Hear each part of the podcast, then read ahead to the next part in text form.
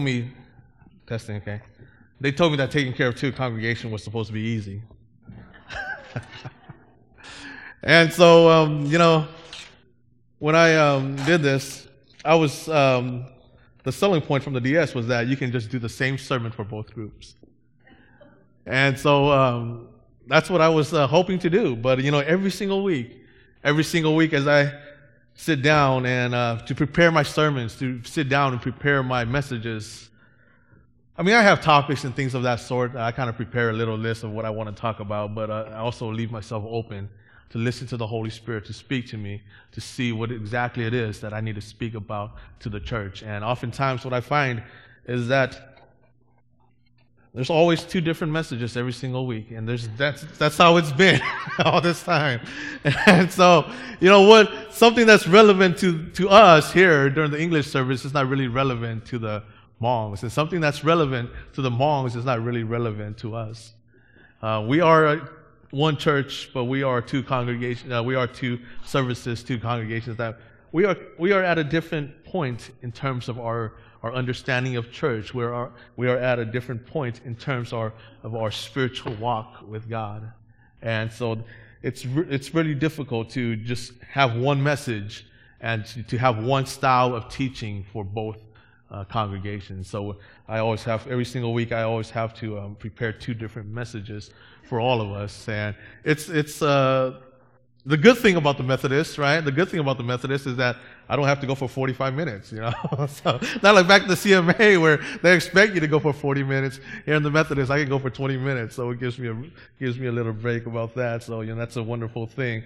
But, when I think about the journey, that we've been taking together as a church with the Hmongs and the Anglos, the journey over the past, 20 to 30 years together, it reminds me of this story here in Exodus. And it also reminds me of the story of the Hmongs' journey as we were, you know, running away from the communists in Laos. I remember stories that my parents were telling me when I was a kid, and they used to always tell me about their own journey to the Mekong River. And we used to run away from the communists who were coming after us and trying to kill us. And as we were running away from them, we ran away as a family, as a clan, and we were always together. But along the way, some groups, some families, some people will get left behind. They'll get left behind. My mother, she became very ill. As they were on that journey, and from their homeland, from their village to the Mekong River. And my mother and my father were left behind by my family because my mother, she became very ill. She couldn't continue on that journey. But many times the love that we have for each other as a clan and the love that we had for each other as a family, what we do is that first group will make it to the Mekong River and they will wait there. And they will send a couple strong men back to go recover those who were left behind and to lead those people to the Mekong River. You know, because they've already went, so they know the way.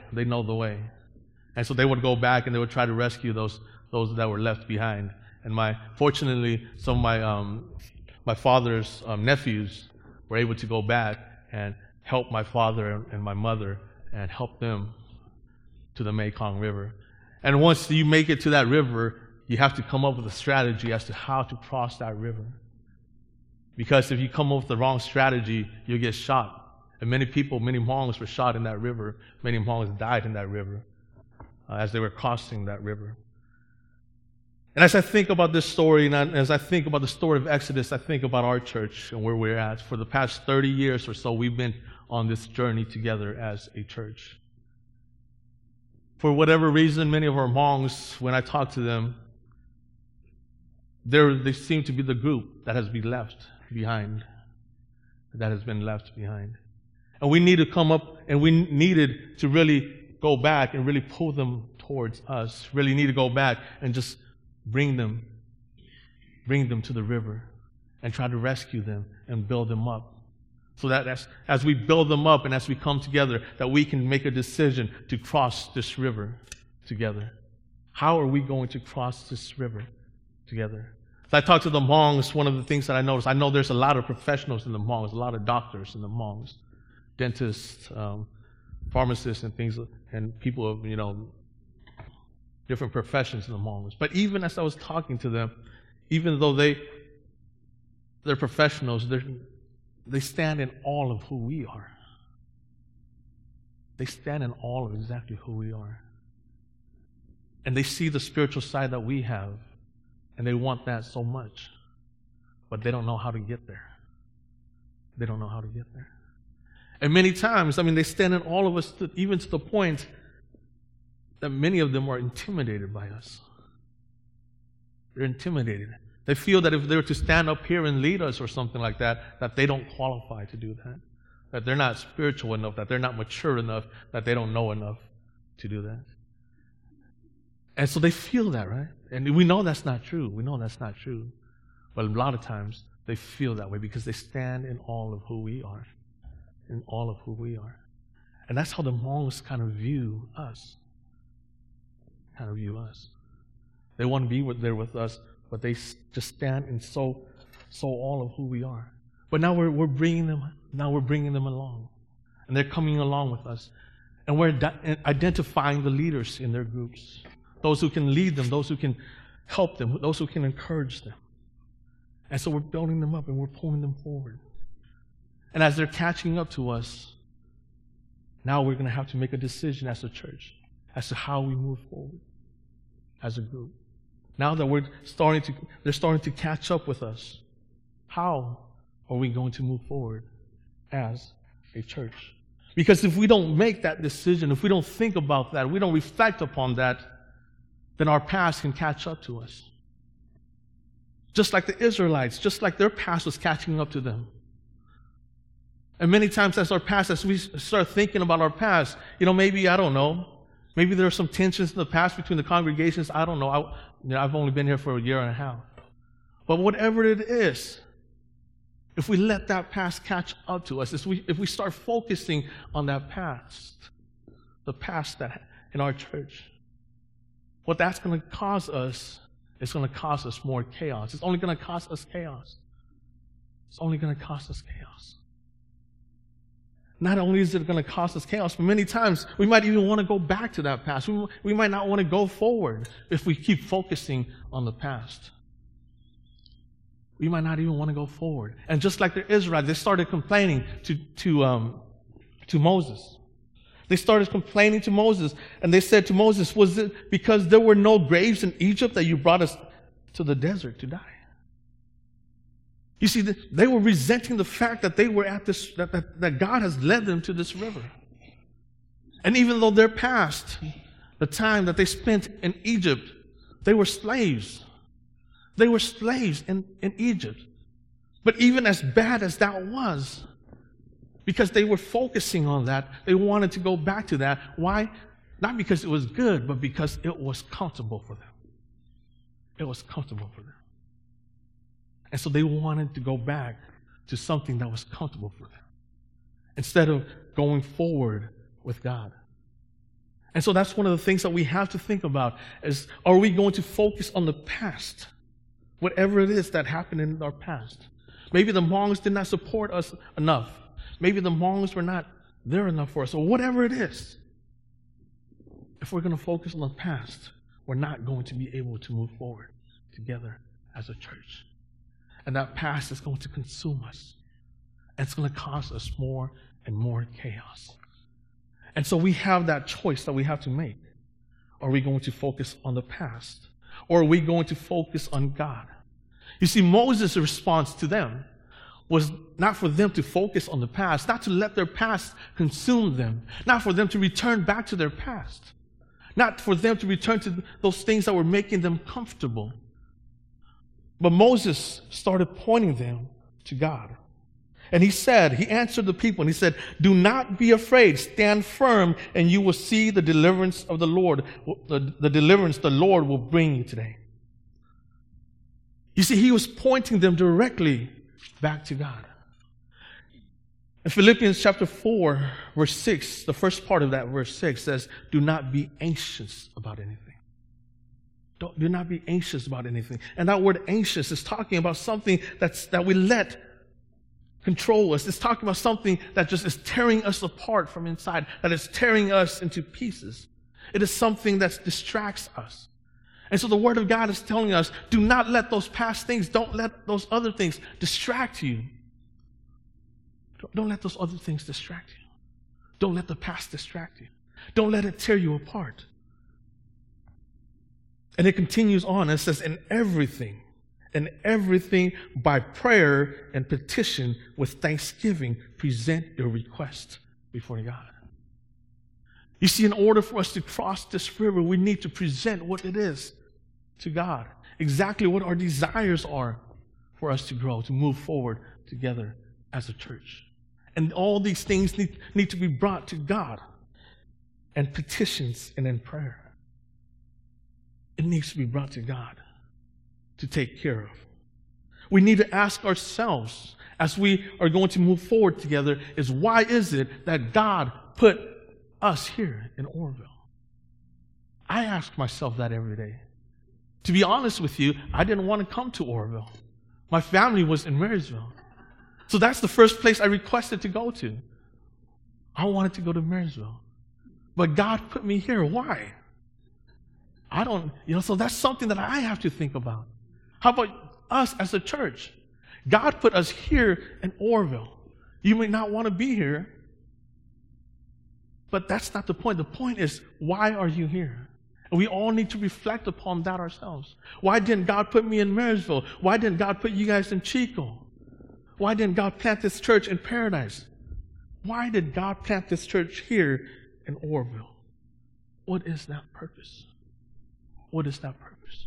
That's something that we really, really, really need to focus on and reflect on as we move forward together as a church. As we're bringing the Hmongs up with us, and as we're building them up, we're going to move forward together as one church. Hebrews chapter 12, verse 2 says that we need to fix our eyes upon Jesus. We need to fix our eyes upon Jesus. Not upon the things of this world, not upon the things that we want to accomplish in this world, but we need to fix our eyes upon Jesus as a model for us, to follow, as the one for us to follow. That he was willing to sacrifice himself. He was willing to go on that cross just for us, so that we can be restored in the right relationship with God. How much are we willing to sacrifice ourselves for other people? How much are we willing to sacrifice ourselves to build other people up for Christ? How much are we willing to sacrifice ourselves for the Hmongs? How much are the Hmongs willing to sacrifice themselves for us? How much are we as a church together willing to sacrifice ourselves to help the community here in Oroville? Because our members are not just the people here in this church. Everybody in this town is a part of our church. Everybody in this community is a part of our church. We are responsible for every single person in this community. And so how are we going to reach out to them? How are we going to sacrifice ourselves for them? As God moves us forward, we need to understand from Jeremiah chapter 29, verse 11, the prophet, this is from a letter the prophet wrote to the exiles in Babylon. And he said, For I have plans for you, declares the Lord. Plans to prosper you and not to harm you. Plans to give you hope in the future. I want us to understand the context in which Jeremiah was sending this letter to the exiles. You see, because this was not a time of happiness. This was not a time of great joy. This was a time of suffering. All we need to do is read Lamentations, and we see the sufferings that the Israelites were going through at that time. Their kings were being beheaded. Their prince and their princess were being killed. Their women were being widowed. Their men were being killed. Their children were hungry. They had no place to go. There was no food because they were being defeated by their own enemies. And they were being taken away from their own homeland to become slaves in Babylon. And yet, through this tragedy, God is saying to them, I am with you and I have a plan for you. And even as bad as it seems, I'm going to make everything good for you. Because I have this plan for you, this great, marvelous plan for you. A plan to ensure that you prosper. A plan not to harm you, but to give you a hope and to give you a future. We're not at that point, right? We're not at the point where the Israelites were at. Thank God for that. Thank God for that. But even though we're not at that point, we can also relate to this Bible verse and understand that today, I know many of us are probably thinking to ourselves, what can we do to grow our church? Because we're having many of our members are getting ill, they're moving away. What are we going to do? Are we at the end of the road? Where are we at? How are we going to continue going? How are we going to continue across this Red Sea? Are we? I know that these things worry some of us. But we need to focus on Christ. Just focus ourselves on Jesus Christ and trust in the word that God has promised us. He has promised us that His plan is not to harm us, but to make sure that we have a hope and a future. And He didn't bring us this far to let us disappear. He didn't bring us this far to let us die. There's many great things that God is going to do in this church. We have this year alone, we have heard so many stories of healing in this church. This year alone, even as we worry about whether or not we're going to have enough people to help us with our ministries, we continue to see people coming and helping us in our ministries, and our programs have remained successful. From our turkey dinner to our salmon festival to whatever it is that we were doing, to all these programs, they were all successful for us. And sometimes we worry that these things we might not be able to do these things anymore, but yet God continues to bless us and God continues to provide for us so that we can continue to seek success in our ministry. And so let us continue to focus on God. Let us continue to just put our trust in God and to move forward with God. And even when it seems like there's no way for us to cross this Red Sea, God is going to split this Red Sea. And He is going to provide dry ground for us. And we are going to get to the other side. We are going to get to the other side, and we are going to see things that we have never seen before. We are going to experience things that we have never experienced before.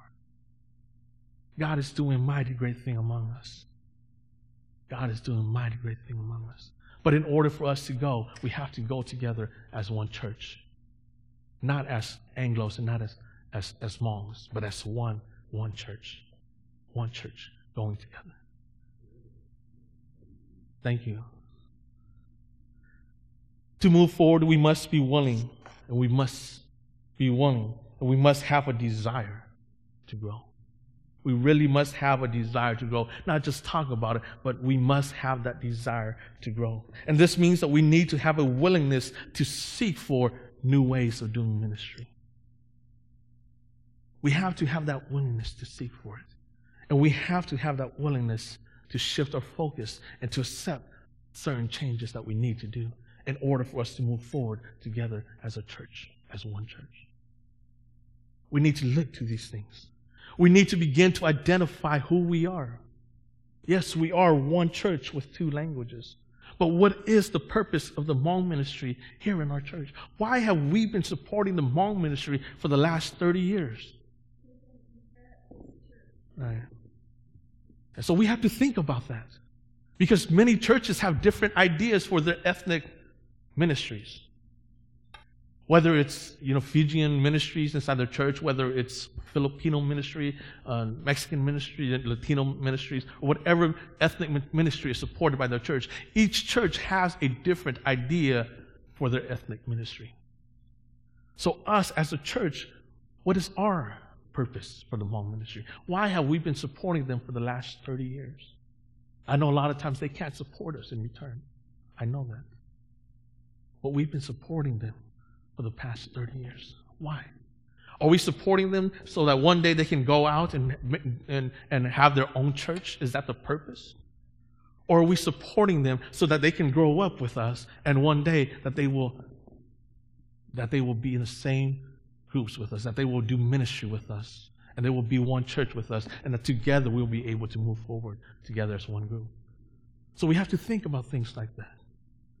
Why are we supporting the Hmong ministry? Many of them don't know why they're here. Many of the younger ones don't know why they're here. They just grew up in the church. And that's something that we all need to come together and think about. And we all need to share that vision. I know in the past, I've talked to some of the leaders in the Hmong congregations in the past, and some of their ideas was that they want to go out and start their own church. Some of them were thinking like that. But that is not the purpose that the bishop has for us, and that is not the purpose that the DS has for us. Their purpose for us is for us to grow together, to become one church. Now, do we, as a church, do we share in that same purpose? Do we share in that same idea? That we want to support them so that one day we can grow together, we can keep moving forward as one church. Or are we simply here to support them so that one day we can send them out and so that they can have their own church? What is it? Why are we supporting this?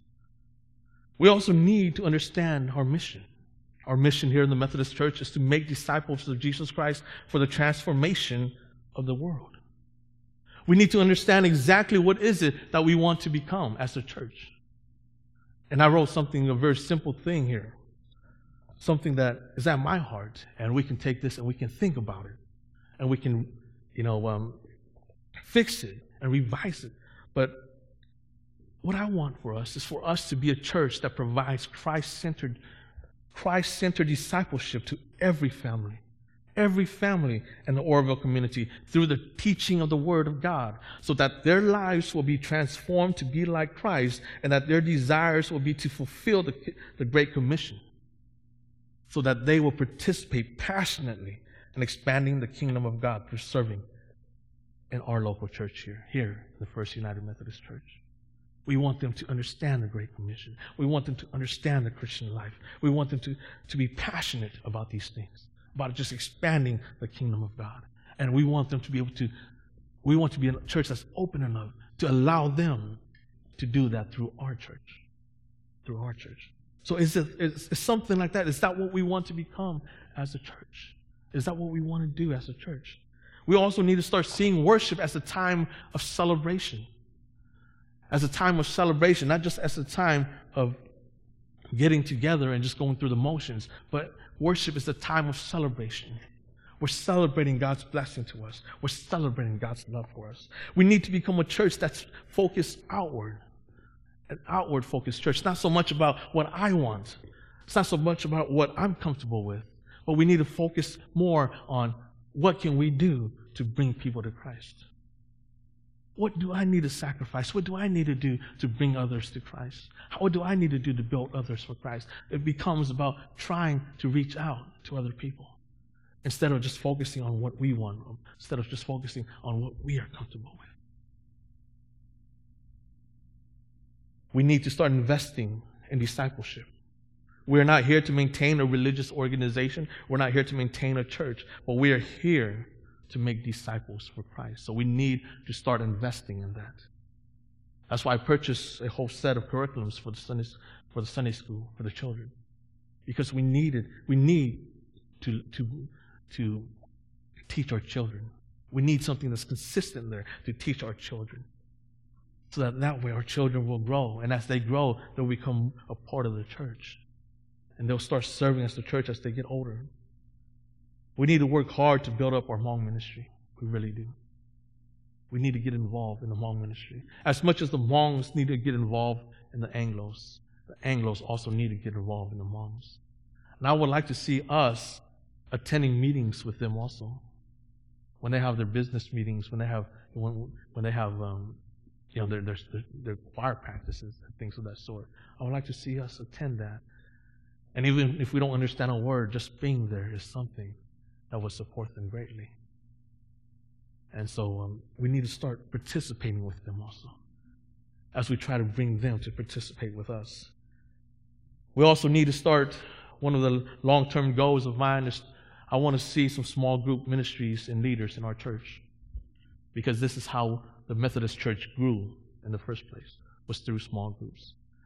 And as the Methodist Church, we have kind of gone away from that.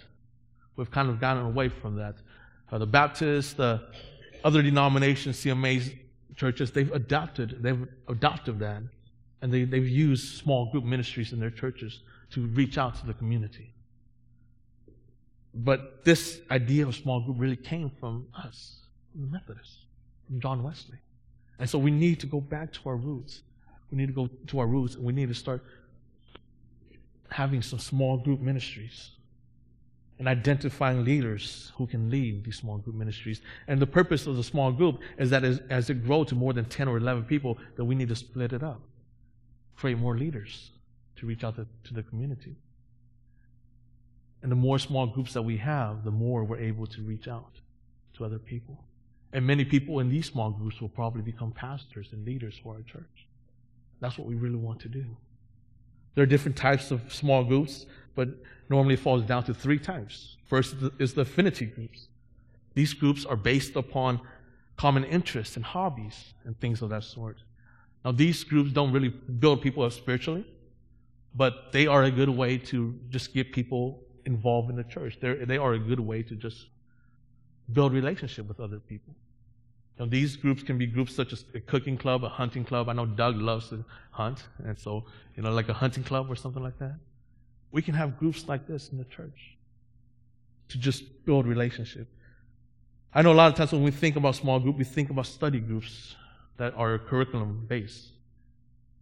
And these are great groups to have, Bible study groups. I know Pastor Bob, we were talking about doing a small Bible study group, and Pastor Bob was actually able to do that. And I came in last Wednesday, and there was a lot of people there, which is good.